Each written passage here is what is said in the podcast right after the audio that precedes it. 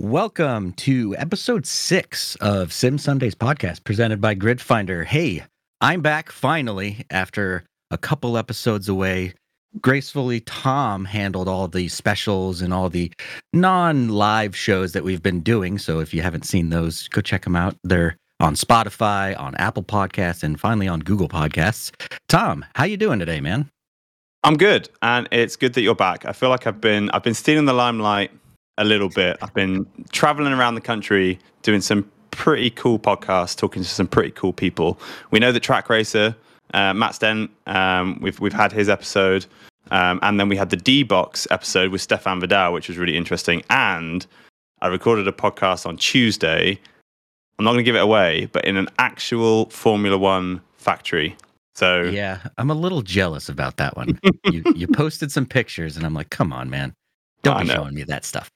I, I, couldn't help it. I, I, physically couldn't restrain myself from posting those pictures. However, we're not here to talk about what we uh, what we've already talked about in the past.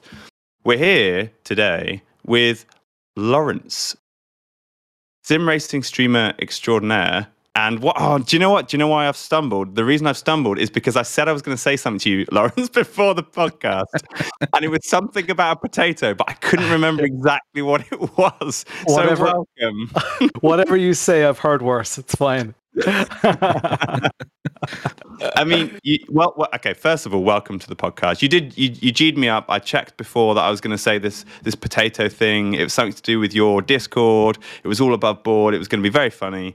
And Chris, don't look at me like that. I've screwed it up. I'm very sorry. I everyone, honestly, but... you know, I honestly thought you paused because you forgot completely how to pronounce his last name. Because we were talking about it earlier, and I asked, I had to ask him, of course, because I skimmed through a bunch of his YouTube videos, which there's a lot of them on there to skim through, and I noticed he never mentions his last name. So I was like, wait, Laurence, how do you pronounce your last name? so for everyone in the audience, Laurence, how do you pronounce your last name correctly? Potato. Oh no, Dusoswa. It's it's Dusoswa. Dusoswa. Yeah. So okay, we've um we've we we've stumbled through our intro to this podcast in classic Sim Sundays fashion. So I'm going to get us on track very quickly, right? So before we do all these episodes, we speak to the people that are going to come on and we ask them a few questions about what we're going to cover, and obviously we do our own research. Now, Laurence sent us some information about him, and the first thing he told us has really stuck out to me. He said, I've been sim racing for 25 years. Now, I'm 29 years old. Laurence, how the hell have you been sim racing for 25 years? so, um, and, and that's with force feedback, right? So, I've, i was actually sim racing before that. Uh, my very first sim was probably, it was around 1991, I think. I was born in 85. I was about probably six years old and I, there was a game. So my, my dad had a BBC Master System. I don't know if you've ever seen one of those. Um, there was a game on it called E-Type, and you drove a Jaguar E-Type. It was one of those kind of 2D weaving left and right between traffic. But there was a difficult mode in which you had to control your manual gears. So you had. C was clutch, and while you were pressing the clutch, you had to press uh, I think it was A for gear up, um, all while using the arrows for acceleration and left and right and if you um, uh, if you didn't press the clutch properly, it would make a little like crunching sound of the gearbox and all that. I was like, oh my god, this is so realistic. So that's my first kind of intro to real simulation, right? But again, it, that was just on the keyboard. My first force feedback steering wheel was a Microsoft Sidewinder steering wheel mm. in uh, around 1997, 98. Um, and that's when I first started. Uh, like I, I was already doing stuff on consoles and stuff like that, but that's when I really got into Colin McRae Rally, uh, even stuff like Need for Speed, Hot Pursuit, Free. Uh, that was kind of the the uh, uh, and there was Need for Speed Porsche Challenge as well, which was quite heavy on the sim side. It was a bit of a flop as a game because it was mm. so difficult.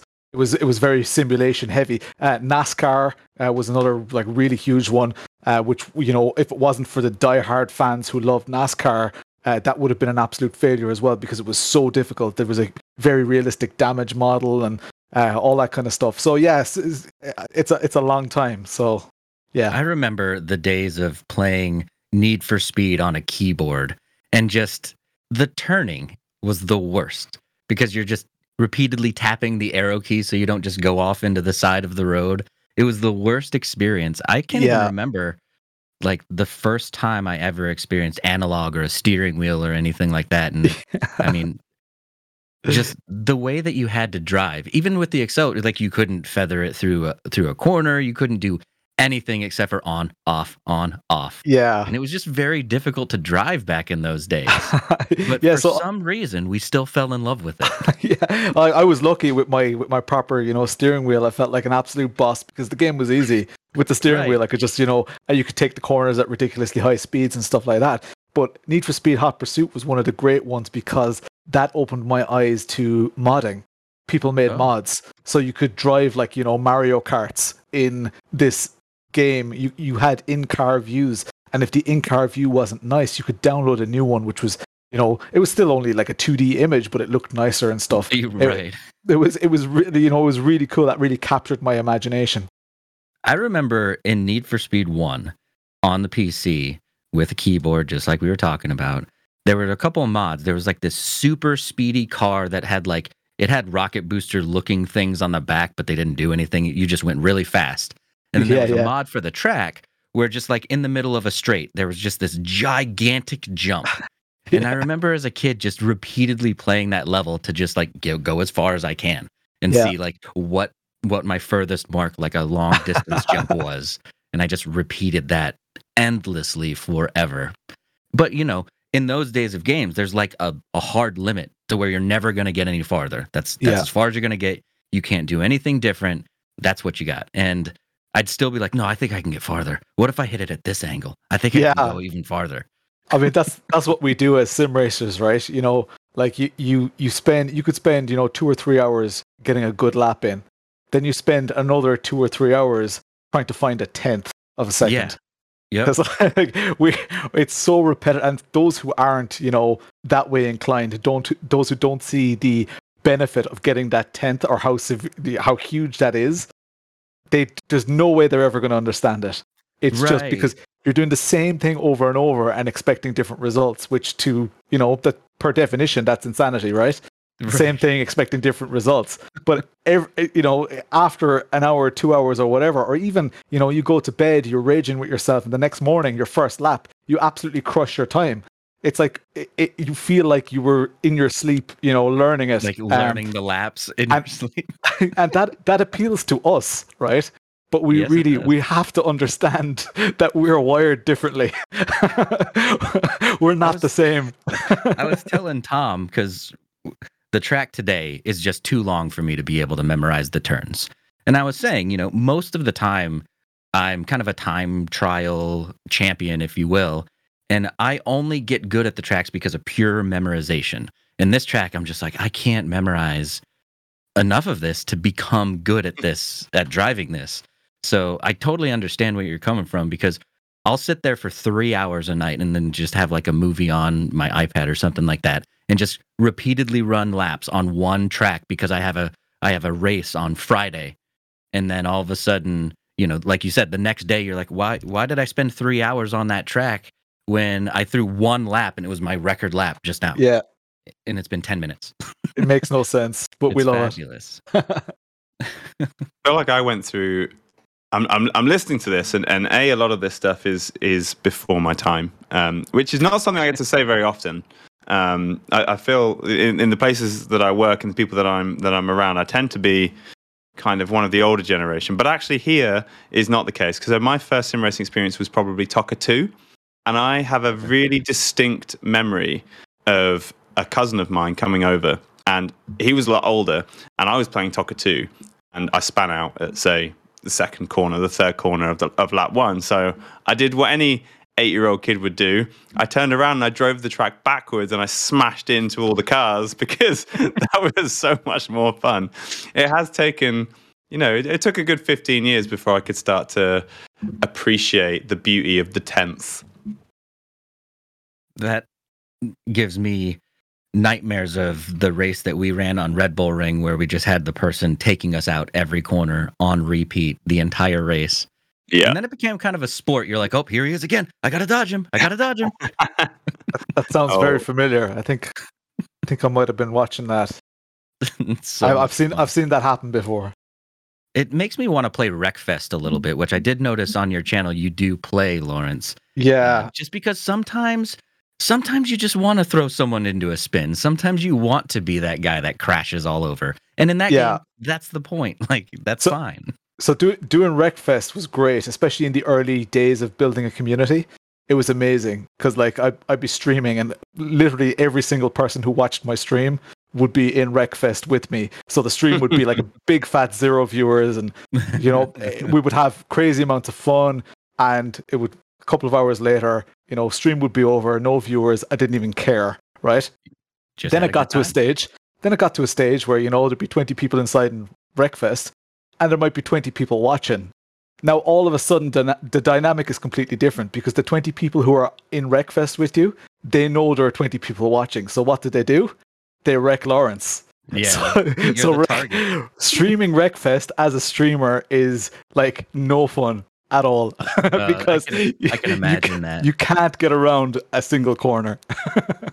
It'd be just like if you watch any, you know, Call of Duty or any, you know, battle royale game streamers where the people that are watching your stream are also finding you because they know where you are in the map. So you're always in this constant state of I have to battle harder than everyone else in this whole entire server. That makes complete sense. Yeah. Wreckfest reminds me. Uh, I don't know why. It's it's completely different, but I think of Twisted Metal when I think of Wreckfest for some reason. I'm like, just put rocket launchers on the cars, and then you have Twisted Metal. You know, That sounds like fun. that, was, uh, like the original the original battle royale. yeah, Twisted it- Metal 2 World Tour was amazing. It, realistically was the first battle royale. And, Loved it. I mean, I played that game quite a bit when I was a kid, and then they remastered it recently. On, I think Yeah. it, well, not recently.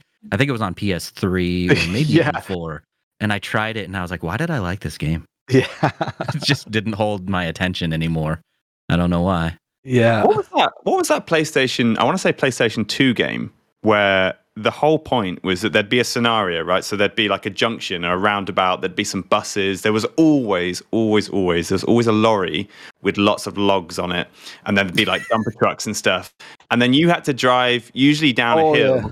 You'd hit a jump that was just there on the road because it's there. And then you'd have to you'd get points for the amount of like destruction that you would cause Oh. in that like in the was it like was it called burnout? Yeah, I burnout. It was burnout. Yeah, you're supposed to like you're supposed to get super close to crashes, or even like you get bonus points for some crashes. One of the people in chat said Carmageddon. That's another one where like you take and crash things for points. Um, but I think Yeah. what you're talking about, I think it is. I think it's I think it's I think it's burnout, and I It thi- was burnout, yeah. kind of. I always think of that whenever I go into like an Assetto Corsa unranked lobby in like the Tatuus, and it's like turn one at Monza, and I get smashed. I'm like, oh, burnout two, turn one Monza. like, Here go again. yeah, My So- strategy on turn one on any track is always just to kind of like let them go. I'm like, I'll just I'll wait, and then I'll go through this turn. like the Dave Cam, the Dave Cam approach. If you've ever seen Dave Cam on iRacing, he he will often start from the pit the pit lane and still get up onto like a podium position, uh, which is an inspiring technique, and it's and obviously it's great to watch because you get to watch him do like all the overtakes and stuff. And, Yeah. and, That's and like that first exciting. half a lap, he's just like driving through this like apocalyptic racetrack with just wrecks of cars, like like on either side, like barriers in flames, and he oh, just Oh, drives man. through. And then you, you go and try to do it yourself and you just can't catch the other cars. Like, what's that Yeah, about? you- exactly. You, you completely don't appreciate the fact that he's now come out like with freezing cold tires, and like you go out and you spin around, and you're just the same. You just join the apocalypse. Yeah, Oh. I did. I did a turn one survival guide. If you if you tar- type in turn one survival guide on YouTube, you'll find, and it, it doesn't suggest starting at the back or whatever, uh, because eventually, you know, that's that's going to get old as well, especially if you can't make it all the way to the front. Um, Right. It it uh, and and eventually you're going to end up beside the people who might take you out anyway. So it kind of discusses techniques of how to, if they're going to do something stupid, that they do it in such a way that it can't affect you even if they mess it up. So right. I thought for a second there you were going to say the turn one guide. Essentially, you have to qualify in pole position, um, get an incredible start, and then just don't let anybody catch up with you. That's that's the that key. would work. Not getting wrecked in turn one. That'll work. I mean, it's not wrong. I don't think most of us can do that though, unfortunately. Especially not me. You'll notice through our race today that uh, I'm not exactly a what would be called a even intermediate sim racer. I've kind of filled my sim racing career with like arcade style games and then I only time trial on like ACC and the real serious games because I'm like too afraid to go up against the as they call online aliens that are just amazing. And like when I get the blue flag, I'm looking in my rearview mirror going, I'm gonna mess something up. I don't know. They're going by me, but I'm gonna clip them somehow. I'm gonna throw them into a wall, get banned from the server. yeah, so nervous. Community racing is the answer to that. Yeah, Race I was actually eh, how when you first started sim racing with a bunch of people and maybe even more specifically like with your community how did you get over like the nervousness of of messing someone else up? Because i mean i know a lot of sim racers actually go through that like i want to race. I want to participate in these leagues which are all listed on grid finder by the way. Yeah. I want to compete in these leagues but i'm just so nervous to to go around turn one as we've been talking about or even just to generally try to pass someone. How did you get over that? Yeah. So like there there and these are kind of reasons why I guess my channel started in the first place, right? Um I I'm a very kind of I, I try to come up with little things that help me remember things so that basically the less I have to think about, the more likely I am to be good at something. And it's kind of similar with that. That's where that whole turn one survival guide came from as well. Um, I've got guides on you know how people uh, how to deal with blue flags or how to defend properly, stuff like that. Because with a mindset exactly like you described, in general, your mindset is anything can go wrong. Absolutely yeah. anything can go wrong. But the fact is that maybe three or four things could go wrong out of the, you know, so many adjustments, everything that you're doing. Even if you were a lot slower than the car behind you, it's still difficult because you always hear people saying, you know, well, this car is holding me up. Yeah. Well, why don't you why don't you just pass them out if they're you know, it, it it's it's like slow. Just... Yeah, exactly. So so you can be a lot as slower easy than as someone. That to you. And, as, as well as long as you're just doing your qualifying line, and the, the main thing is as long as you're being predictable, that's the number one thing, right? If you're predictable, then you're never going to get in anyone's way. Mm, if you try true. to do someone a favor, like in the middle of a corner, you know what? I'm going to brake and t- and pull to the left here. There, that's the exact moment that they're going to be trying to pass you on the left. Right. Because so just be predictable and they will get past you. Even if you're slower and even if you impede their speed somehow, there there are actually very few things that and that all comes with experience. And eventually when you're very experienced, you know, it's quite easy to let people pass. It's you know, it's easier to let people pass on a straight than in a corner. So the best thing you can do while you're in a corner is just take that corner as fast as you can the way you normally would and then that car caught up to you in the first place, they're going to be yeah. able to pass you, especially it's on the straight. Obvious that you're not going to stay in front of them at this point. exactly. So, so all right, and I guess my my point is, um, you know, with with the whole setting up a community and stuff like that, I started doing like little videos and stuff like that because people were often asking me these questions, uh, especially newer drivers and stuff, and I tried to help them because I organized leagues and stuff, and I recorded these little videos and I was sending them links. And they were like, "Hey, can I share this with my other community?" I was like, yeah, yeah, no problem. And eventually I just started making the videos public because, you know, and that was like, uh, what, three years ago almost. Uh, nice. And that's where the, that's where the channel actually started. I had no real intention of reviewing hardware at the start, but uh, oh, it just. Okay.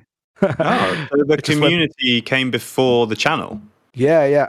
Yeah, so, so you were like not, pushed into making a channel. Like, hey, yeah, I like your content. Keep posting. Yeah, it wasn't necessarily this community. So my community now is called the Potato Nation, uh, it wasn't that community as such. There was another community that I was uh, one of the founding members of called Lega Corsa. It was an AC uh, league, and uh, I did that for uh, several years. And I was one of the admins, even while I had the channel running and stuff like that. Uh, but that's that's kind of where it where it started, and then the channel grew kind of in its own direction. So I set up a different community. Nice. So when you first started this, were you planning on doing more live content or was it on demand style YouTube stuff? I mean, it sounds like you kind of were pushed in a direction with with your community giving you demand, but when did you finally go I'm going to be a streamer or I'm going to be a, a YouTube on demand type creator? Yeah, I, I I didn't really know. So I I kind of I kind of did it kind of spoofing right at the start. I was like I'm doing all this sim racing anyway. I'm just going to record some stuff and I'm going to put it out there and I'll see what happens. My initial Yeah. goal was to, you know, try and monetize my channel and get Everyone, get, yeah. you know earn earn a euro from YouTube and understand the algorithm, all that nonsense, right? uh, and so I, I just I just did a load of random stuff, and but it gained some traction with with certain because like there was the Irish community and stuff like that, and you know even still there there are very few people in Ireland creating sim racing content. So within Ireland, you know, a lot of people refer to me as that Irish sim racer, you know, that that Irish YouTuber. Um, so uh, it, yeah, it, it kind of I like I didn't start streaming until the channel was I'd say about eight or nine months old. Um, Okay. it was only at that stage that I said, look, I'm I'm doing these races anyway. What I, what I was doing before that point was I was recording the races, cutting out all the crap parts where I was really bad, Right. and putting up highlights. And people were like, oh yeah, the highlights are great and stuff. But I mean, I would finish a race at like 10 p.m. and I would be editing the highlights till 1 a.m. or 2 a.m Yeah. just trying to get you know that 15 minute video. And after a while i was like you know what? If they if they want to watch they're going to have to take the good with the bad. And i think that's very much a thing um when it comes to streaming. And a lot of people it turns out a lot of people love that journey. A lot of people Yeah. who've been there throughout my you know deepest moments when you know i was just like in a in a heap on my stream saying why am i doing this? You know pretty much my facial expressions were saying it.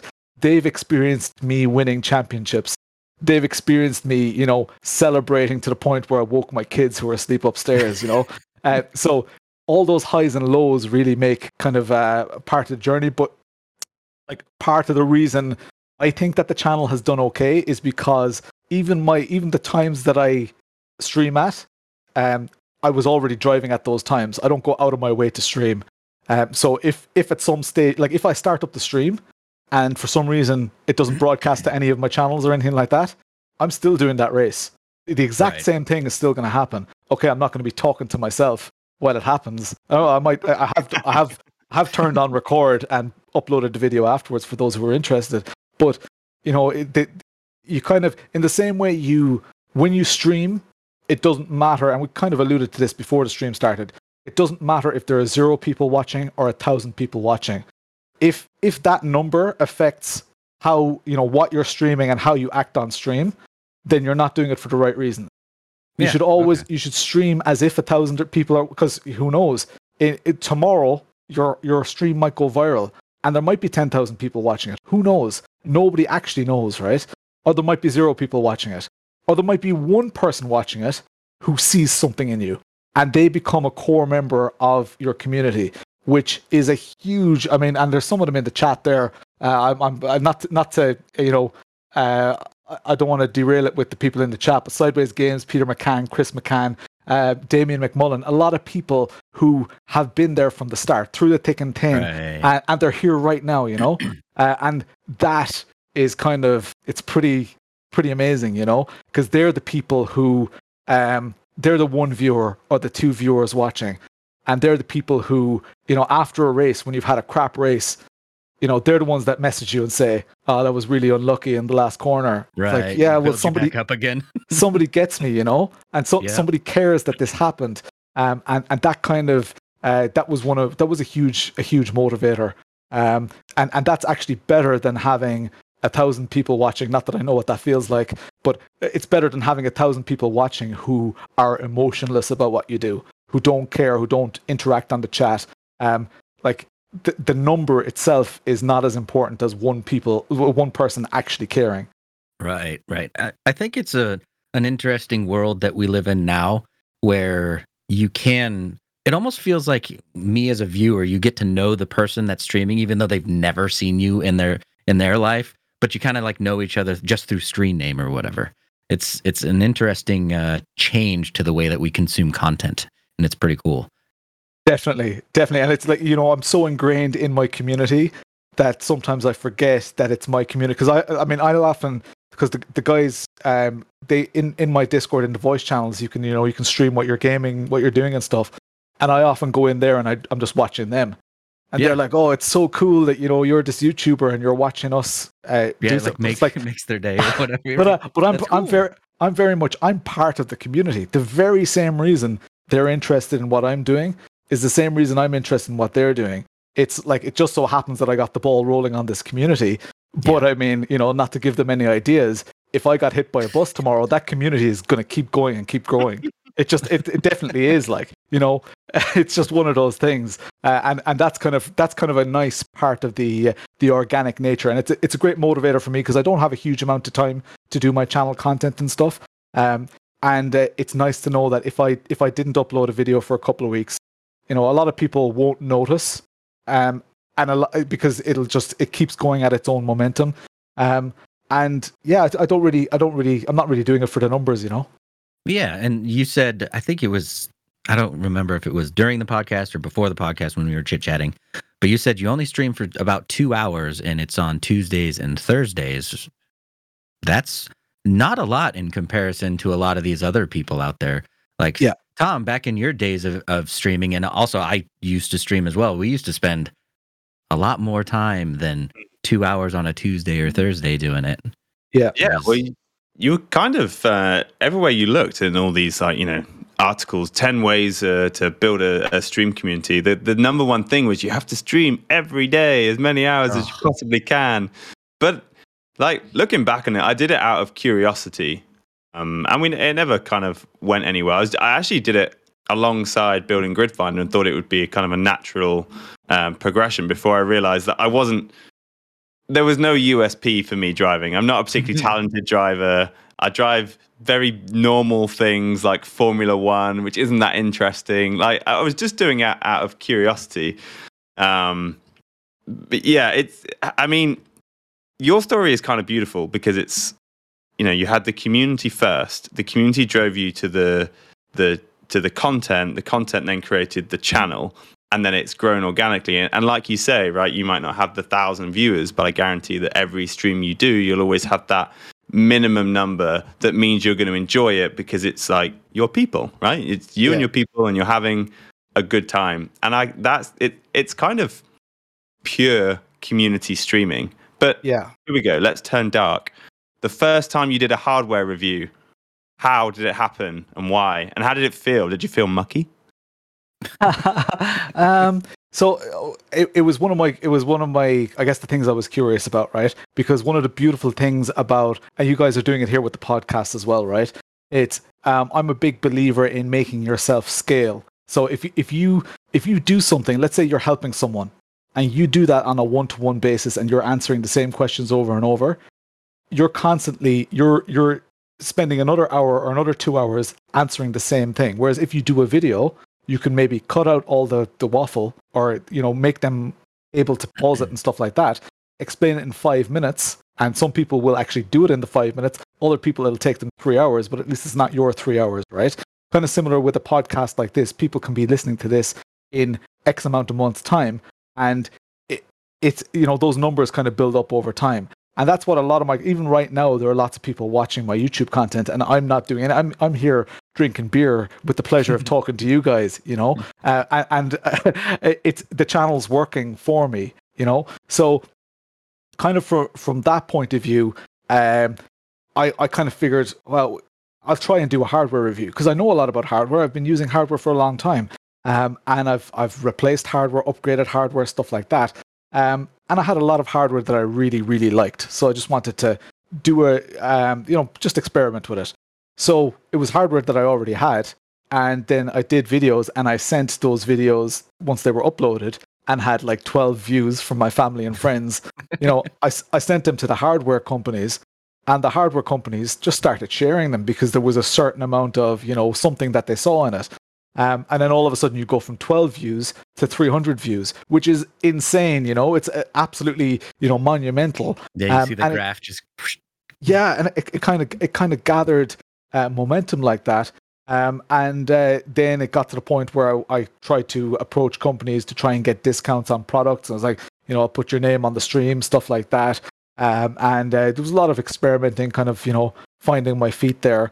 Um, and as time went on, uh, companies started contacting and saying, you know, uh, I like your reviews. Will you do a review of X Y Z product? Um, and they were they were sending me the products.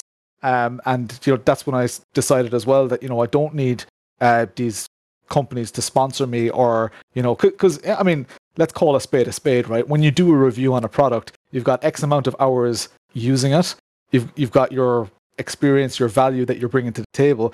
Before the video ever goes live, you're feeding back information to them, giving them product, you know, suggested improvements, stuff like that. Then you've got your filming, your editing, all that, and it's very easy to dump 40 hours into a review. Mm-hmm. You know, and if I spent, you know, if if I uh, was, a, you know, my own company and I had to de- uh, depend on that money to put food on the table, that's not how I'd spend 40 hours. You know, it, I value my time a lot more than that. This is just a hobby for me, you know.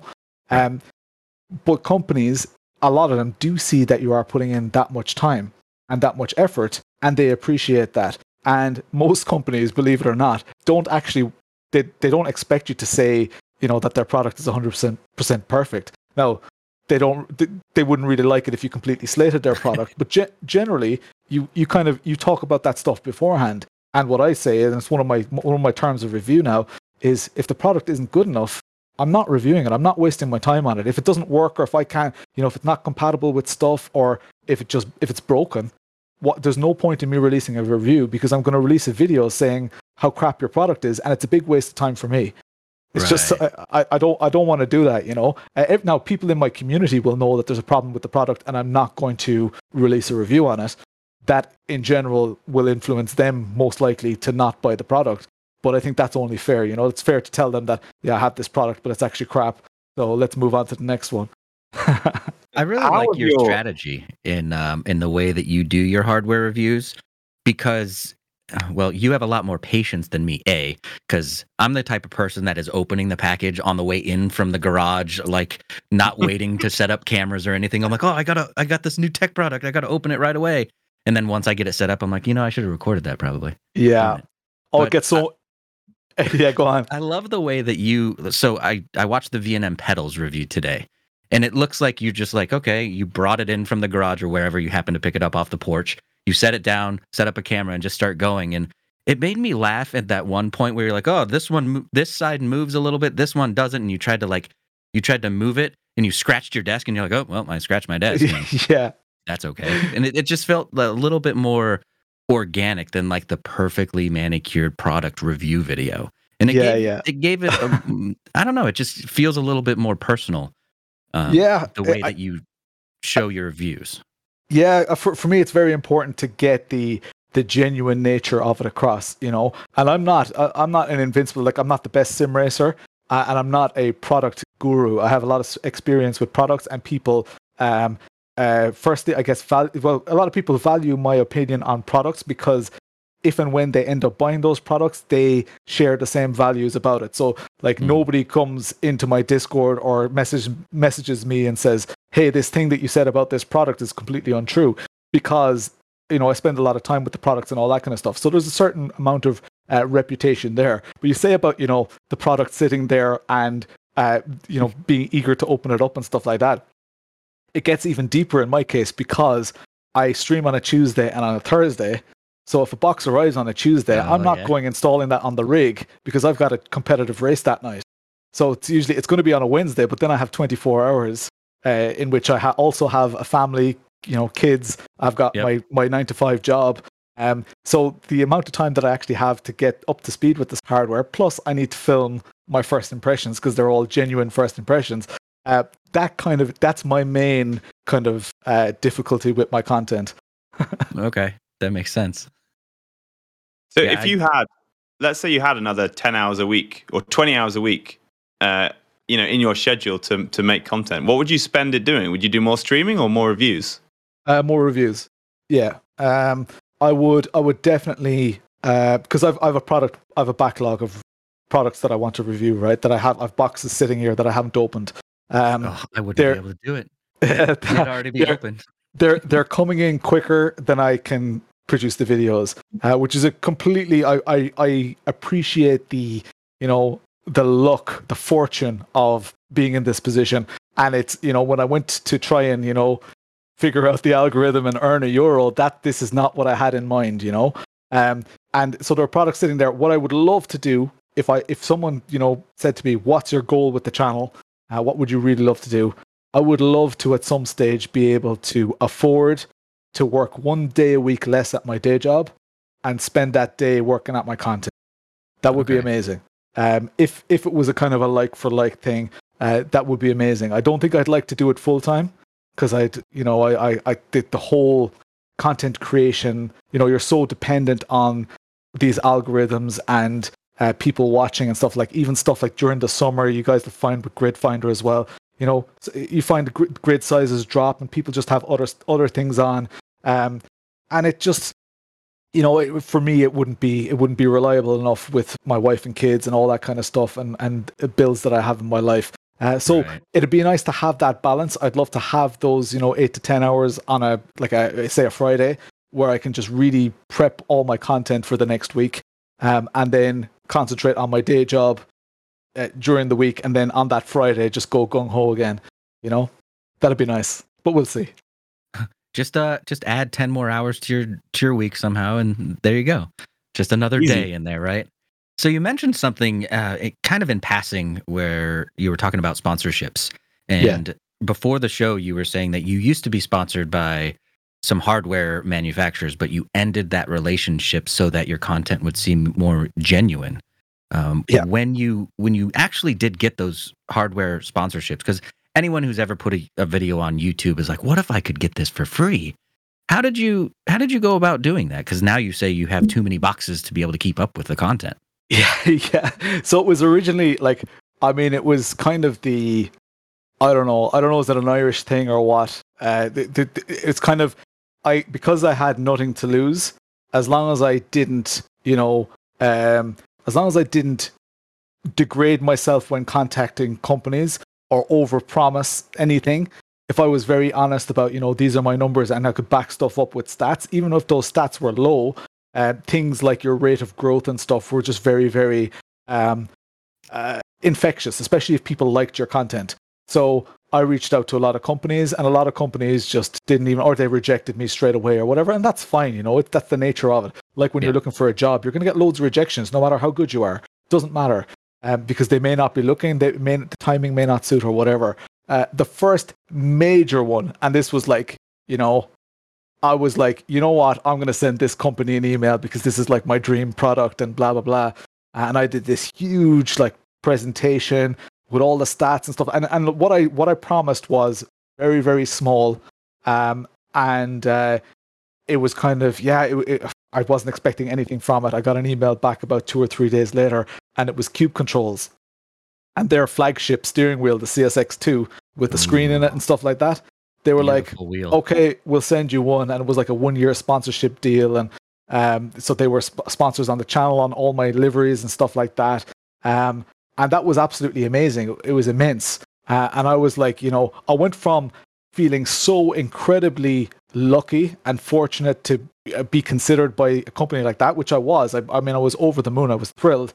To over time, kind of being reluctant to release a review on the products because I was like, you know, I'm sponsored by these people. What are people going to think? No matter how, even if they 100% believe that I'm honest, you know, which of course I believe and I'm going to say, mm-hmm. but you know, can I really be, you know, uh, when I'm when I'm financially gaining from something, can I really uh, be reviewing those products? so it was then after, and, and I actually I extended because COVID was happening and all that kind of stuff. I extended my sponsorship with Cube Controls, but then uh, that, that was like a, a, about an extra six months. I gave them like an extra six months for free because um, just stuff was, you know, I was behind with reviews and stuff like that. And then after the six months, I messaged them uh, because they they wanted to discuss, you know, renewing the contract and stuff like that.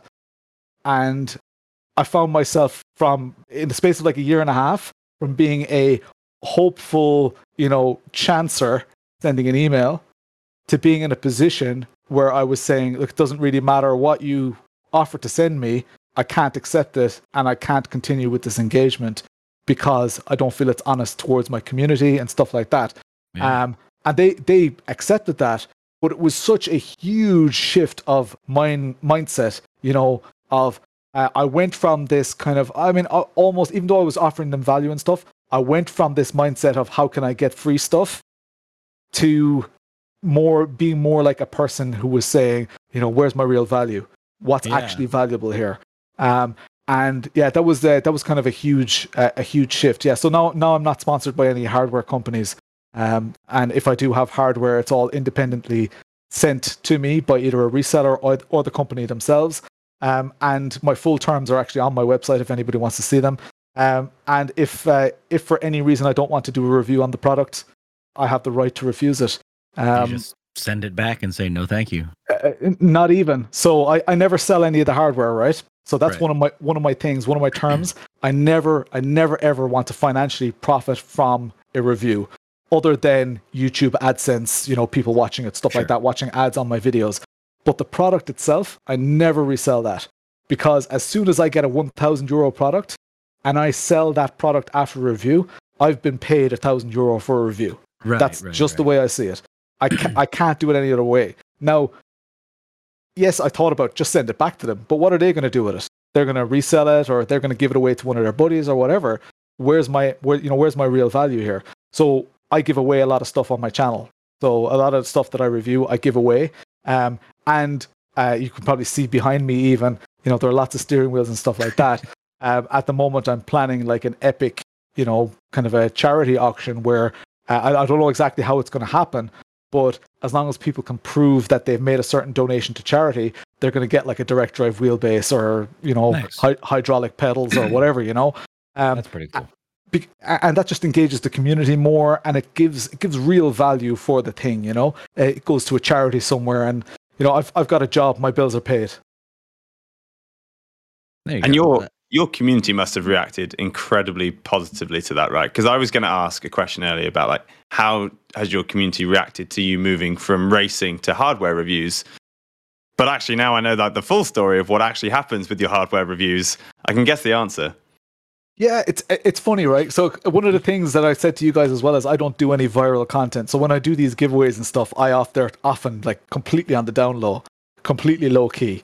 Uh, and we've given, I, I've given away, I'd say in the last two years, I've given away probably close to 15 grand worth of stuff. Um, just on the streams and stuff that's you know not not necessarily even review hardware uh, stuff that uh, companies have you know just sponsored and stuff. Um, because they they really like the uh, uh, they they like the community. You know, they they they kind of engage with the community. And like, I mean, call a spade a spade, right? One of the things I have going for me is that I'm of a certain age. I have very limited time in a week to stream and stuff. So I'm one of the few streamers that people can consume all of my content, and it's not a big chore. So yeah, okay. A lot of those people are similar demographic. They have kids, um, and they often have disposable money who likes people with disposable money? Companies. So a lot of these companies, they don't see that there are, you know, only 30 people watching a stream or only 40 people watching a stream. They see people, you know, there are 30 or 40 people like this guy who we know spends money on products. Um, and when I do, even in the early days, when I did, you know, first impressions videos or reviews, companies would message me and they would say, you know, holy crap, you know, we, we just got 10 orders today or whatever. Um, how, how did you do that and whatever? Um, and that's that was kind of that kind of blew my mind. I didn't really realize that people were spending so much money, but they were. Uh, so that kind of followed the whole thing around as well. That's part of part of the success. That's very, very interesting to kind of see inside that world. It's kind it's of a world that so many people think think they want to get into, right? And for obvious reasons, but actually, having now spoken to more and more people who do it day to day, there is quite a lot to consider. It's not a case of oh, I get to go racing and people just give me free stuff. It's great. yeah. There's there's kind of there's always a lot of like checks and balances to be made, right? But yeah. where where like where do you want this to go? Like, it, is is this a you just riding the wave, enjoying it, all's well, or is there some kind of goal?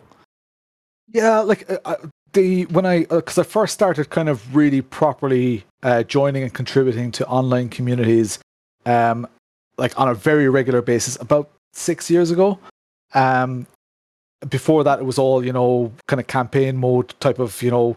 Uh, I did some multiplayer, but it was like public lobby type of stuff. Um, one of the reasons was um, because I was uh, becoming a dad. My my kid was uh, was about to be born, and I had to replace real life motorsport with sim racing to an extent. I was already sim racing, but um, I kind of had to put. It was more for my me- my own mental health. Um, I often say to people in the community, I'm very, very happy with the way things are. If the channel doesn't grow for a year, nothing's going to change, right? Uh, if products stop being sent, nothing's going to change. It actually means that I'll have more free time.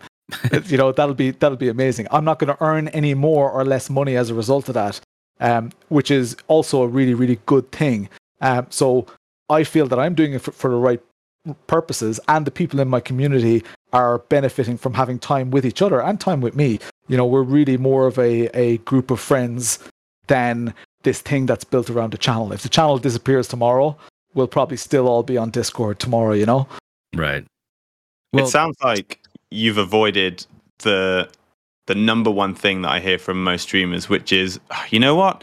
If you sim race as a job, eventually there's going to be moments where you're just like, ugh, I can't be bothered to sim race tonight, and you fall out of love with sim racing. It sounds like with, with Tuesday and Thursday and the way that you decide what you are and aren't going to review or when you are or aren't going to stream and how you prioritize your community, it sounds a lot like you've completely avoided that issue. Yeah. Yeah, it, it has other benefits as well. Like, you know, sometimes I'd be sitting in a Zoom meeting with people from work and I'm like dazing off into the world, you know, something might be said that I'm not interested in and I'm like, holy crap, that pedal had a bit of wobble in it. you know, I'm like that's that's uh, was that loose? And then I'm like, I, I, go and check. I'm like, I if I had the time, I would have released a review, and I never would have been able to say that because I would have just I was so I would have been so in the moment of the product and it's great and stuff. You know, you really get time to reflect and carefully plan what you're doing, uh, which is a- an amazing benefit of not being able to go at it, you know, 100%. Um, I, I get to t- I get to sleep on all my decisions. Um, nobody expects it to be, you know, a a, a day one video with all the bells and whistles. Um, and if if the video isn't there, it's not there. well, let's daydream for a minute here. What if your channel was to grow to the point where you had to pick left or right in the fork in the road, and you had to either go full time content creation and get rid of your day job, or you kept it the way it is, regardless of its growth. Which which path do you think you would you would take on that? So what would probably happen in that case? Let's say my channel was earning what my day job earns. Let's say money's yeah. not a, not an issue here. Yep. What would probably probably happen is that I would replace my day job with other hobbies like real life cars, motorsports, stuff like that. Okay. And I would I would keep my pattern for sim racing, um, just because sim racing is my sim racing is my escape, right? I, I know that a lot of people watching this, and you guys as well. You you don't have to think about being a uh, a father or, or someone who pays rent or you know uh, having to clean stuff. You don't you don't think about any of that. Uh, yeah, you're, you're only thinking about driver. yeah, you're only thinking or, about this very limited scope while you're while you're there while you're on track. And it is no matter how because sometimes I have races and I'm swearing and I'm like, oh my god, you know, and my wife is like, "Are you okay?" I was like, "Oh yeah, that was a that was a great race. I really enjoyed that." Like she's like, "You sounded like you were miserable."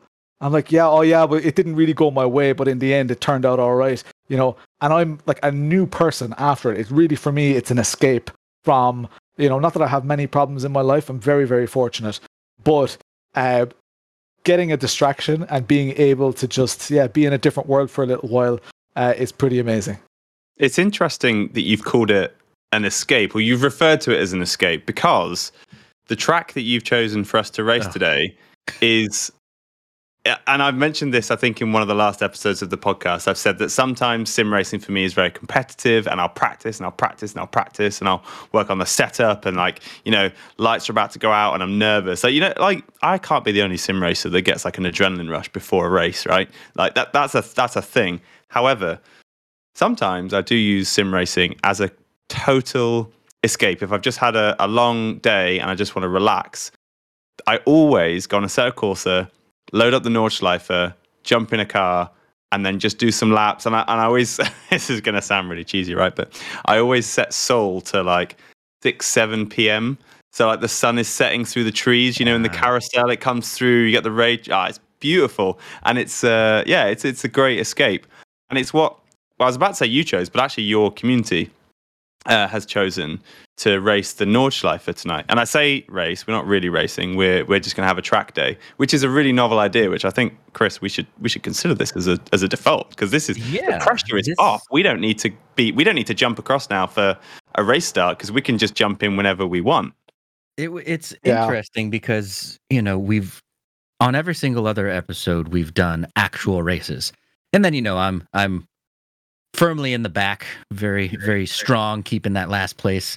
But uh, today I was practicing before the podcast, and I'm and I'm sitting there, and I'm, the competitive part of my mind gets in there, and I'm like, I got to find the perfect car, perfect combination. I'm like, wait, no, I don't. I can just I can sit in the BMW and just kind of cruise around the course while we have a little chat this isn't a race situation Yeah. and i think i'm i think i'm going to like it a lot so i'm very appreciative of your community for picking the track day version instead of the whole race version just because it'll be kind of relaxing and fabulous Well, although the community chose the track, you chose the cars, and it is a it's an array of cars. I've I've driven about six or seven of them today to try and work out which one I want, and I'm currently sat in the Lotus. I've reserved it. I'm very excited. But tell us how you chose your cars.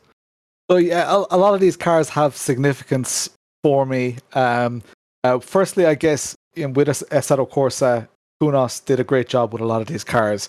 Uh, because there are so many mods, people tend to go straight to mods or cars that they're familiar with. So if you never watch GT1 racing, you're unlikely to pick a GT1 car. Uh, and one of the things that we tried to do over the years with organizing leagues was to try and make people enthusiastic about uh, cars that they may not have ever driven before. And sometimes absolute gems arise from that, whether they're mods or Kunos content. Uh, Kunos content here um, is easy, I guess, for setting up when you're setting up a community event. People don't have to do any downloads and stuff like that. As long as they have their DLC and stuff, um, then it's all good. Um, but yeah, a lot of these cars are just excellent race cars. Some of them are a handful for sure. um, but you know, stuff like the uh, the Scuderia Glickenhaus, the uh, Praga R1, um, the even the hybrids, they're they're a really fun car to drive. Uh, one of the things that Kunos struggled with in AC was the balance of classes of cars. So what we generally ended up doing was single car, single make, um, single make and model uh, championships. Uh, but they were absolutely amazing, especially when people start contributing their own liveries and stuff like that. You get this colorful grid uh, and people racing for, you know, uh, 6, 8, 10, 12 rounds, you know, w- weekly races, uh, and really investing so much time in this car to the point where um, week in, week out, when we were doing tracks, we were, do you remember the, um, was it SRS, the world rankings? Uh, we used to check afterwards, you know, fastest lap of the race, where would it have been? And often it would have been a number one time, just because we were spending so many ti so many hours, um, and stuff like that. You know, that to me is the real because I, like you know in the whole YouTube world and all that. You're very dependent on viral content and things being the trend, and I'm a firm believer in you know I like you know when you when you have a cup of tea I like you know that that taste of you know and that ah you know the really silly simple things that you don't really think about I love those things and if you can find that in a corner of sim racing that nobody else is looking at it gives you an immense like I know a lot of people who um they go onto AMS2 and they just pick a random car or Project Cars 2 or you know some of these sims that people don't they- they're not the trendy sims right but the amount of freedom and enjoyment that you can actually have in those um, is absolutely incredible and i'm a huge fan of that and a lot of these cars uh, really represent that for me I, I could have made this list twice as long Right, I bet. I bet.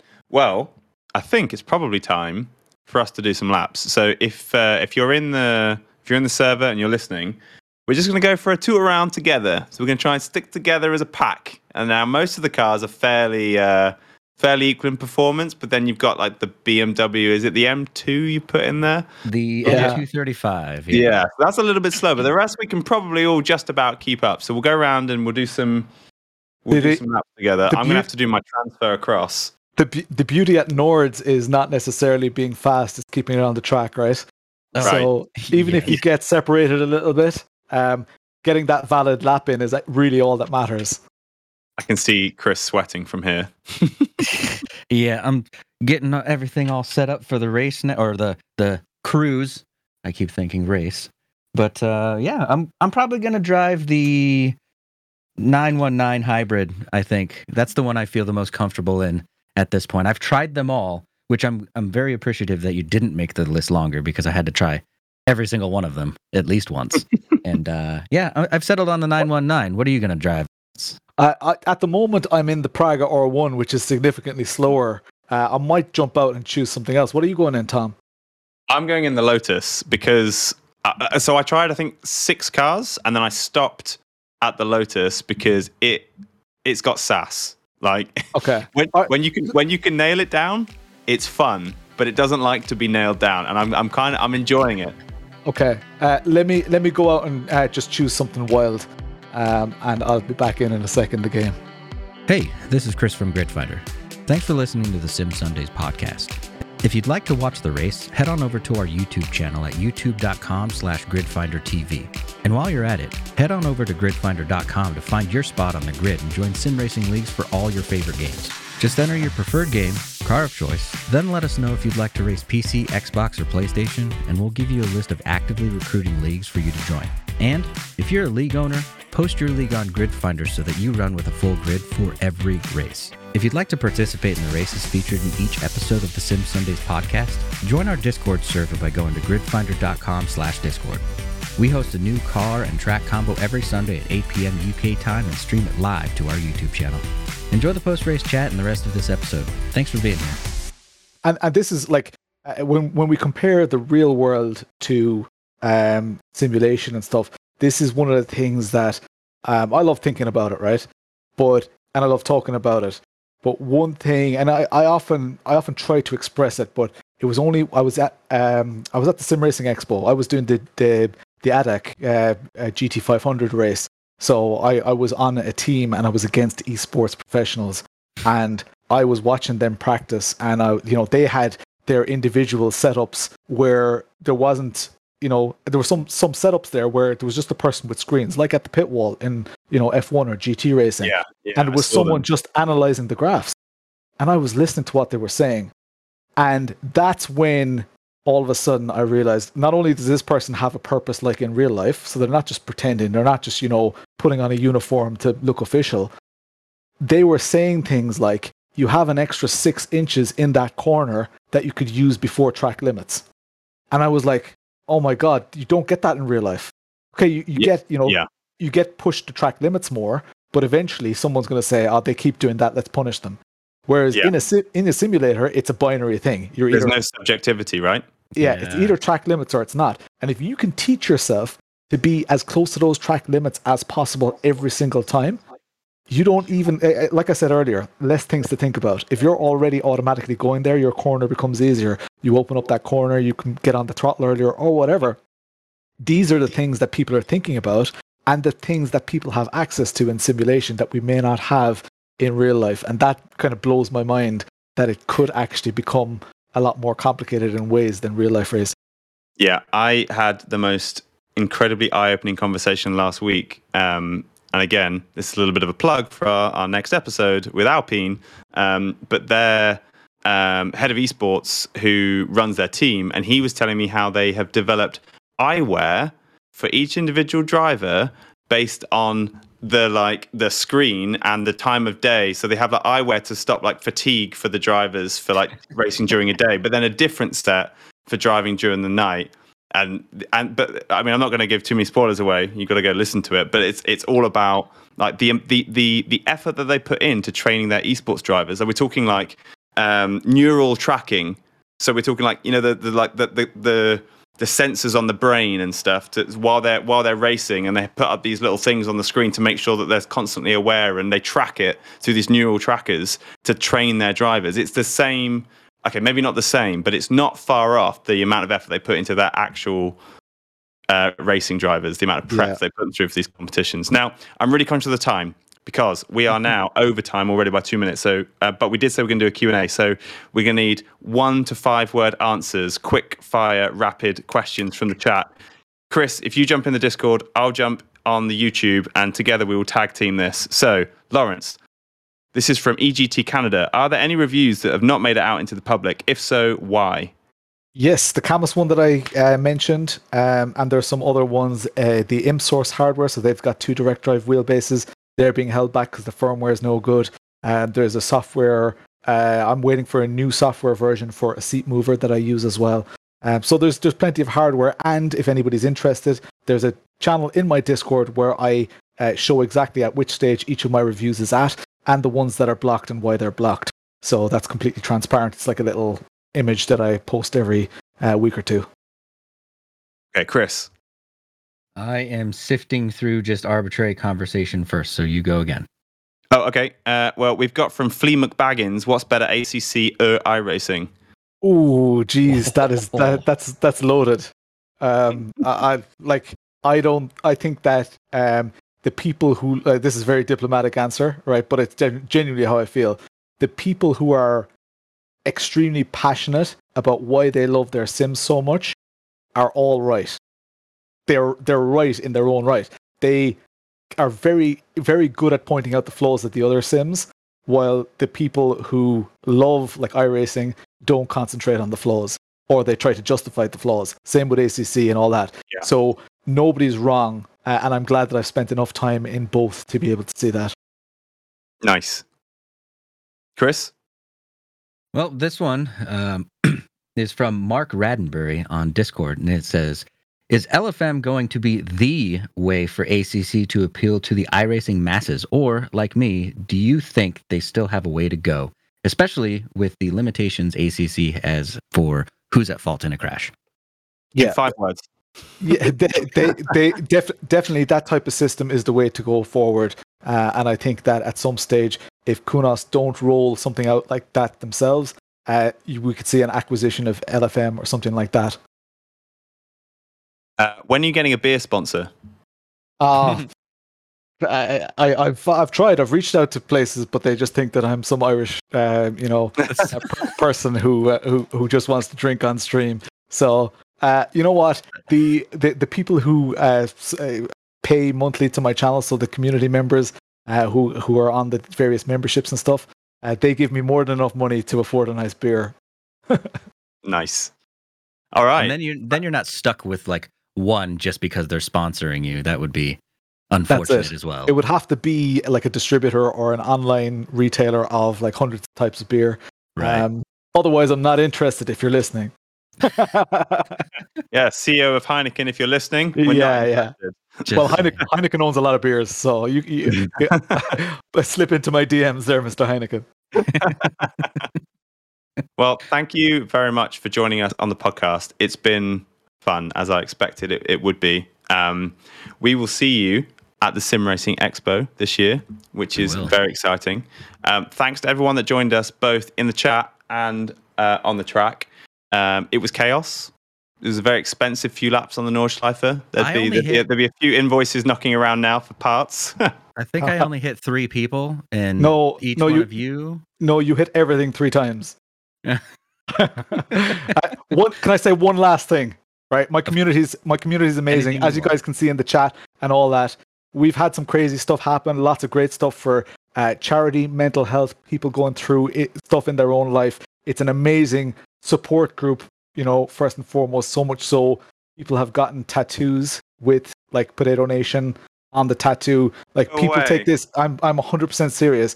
People take this very very seriously, uh, and I don't you know underplay uh, m- you know my responsibilities in that. Uh, but yeah, the people are absolutely amazing, and I just you know I, I want to thank them because uh, you know it takes more than one person to make a community.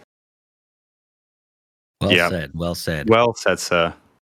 Is there anything uh anything you want to announce? Upcoming streams, upcoming videos, or socials, anything like that before we depart? Uh, no, Uh, yes. yeah, okay, Oh, go on. you were- I thought you were asking me. Not you, Tom. I was like, yes, I've got an Assetto Corsa event next week. Sign up. Hop, I, I- I would say hop into my Discord, discord.gg forward slash potato nation. Uh, get in there and you'll you'll find uh, you'll find everything you're looking for. Very, Um, very cool, Laurence. We very- really appreciate you being here. Damien McCullen is desperate. He's, he's messaged in both the Discord and the YouTube now. Ask him about the PN tattoo, please, lol. So Damien is one of the. he's got a Potato Nation tattoo on his wrist, um, and uh, I know it, it's it's very uh, it's very close to his heart, and he's very close to our heart as well. Uh, and we've we've helped each other through a lot of rough times. So uh, yeah, pretty much every night, like every evening, and uh, throughout the day, a lot of people just hang out in the Discord, um, and they're, they're just chatting, even even while they're working. Like so, they're just doing their job and they're just on Discord. So we have people who come in and live stream. They they might be welding on a car, or they might be Oh, you know uh, cool. de- designing or doing spreadsheets or whatever, and they're just in chatting as if it's an office environment. It's an amazing, crazy place. That does sound interesting. I especially like the welding and things like that. That would be uh kind of like the progress video watcher in me would love that because I'd just be staring at it and it would distract me from work. But uh, yeah, well, that's that's part of it, uh, part of the fun of it as well, right? right, Laurence, we really appreciate you once again. Um, this was an awesome episode, and uh, yeah, do you have one single question for the next guest? Ooh, Ooh, that's a good one. All right. Well, firstly, thank you guys. I think what you're doing is class, and I I'm so honored to be a part of it. Uh, and you've got a great guest list and stuff coming up. Um, one you need to know question. who the next guest is, right? um, yeah, it could be a generic one. It could help. but Who is the next one? Uh, the next, the, the reason I'm panicking is because I really want to pronounce his name right, but it's you've met him, um, Ar- Aris, Aristos, Arist. I'm gonna have to get this right before the next episode. Aristolis from Kunos, the guy who yeah. literally designed the physics for Assetto Corsa. Okay. Uh, ask him. Do you think that Assetto Corsa Content Manager has set the bar unrealistically high for what you can achieve with AC2? Ooh, that That's is a, great That's a one. question. Yes. Beautiful. Okay, Laurence. Well, that's going to wrap this episode, everyone in chat and also through Apple, Spotify, Google Podcasts. Um, you know, any other episodes you want to see, you can go there to get them. Also, follow Gridfinder on socials. We're Gridfinder TV on YouTube, Grid underscore Finder on Instagram, and just Gridfinder everywhere else. Tom, any last words? No, thank you very much for joining us in the server. It's been really good fun. Just driving around, even not competitively together, just as that big group around the track. That was beautiful. We should do that more often. That was fabulous. Well, that's going to do it for this episode. If you want to participate in the AC Invitational that is coming up next weekend, make sure you join the Gridfinder Discord and sign up for that. Otherwise, we'll see you in the next episode. Thanks for being here. Bye.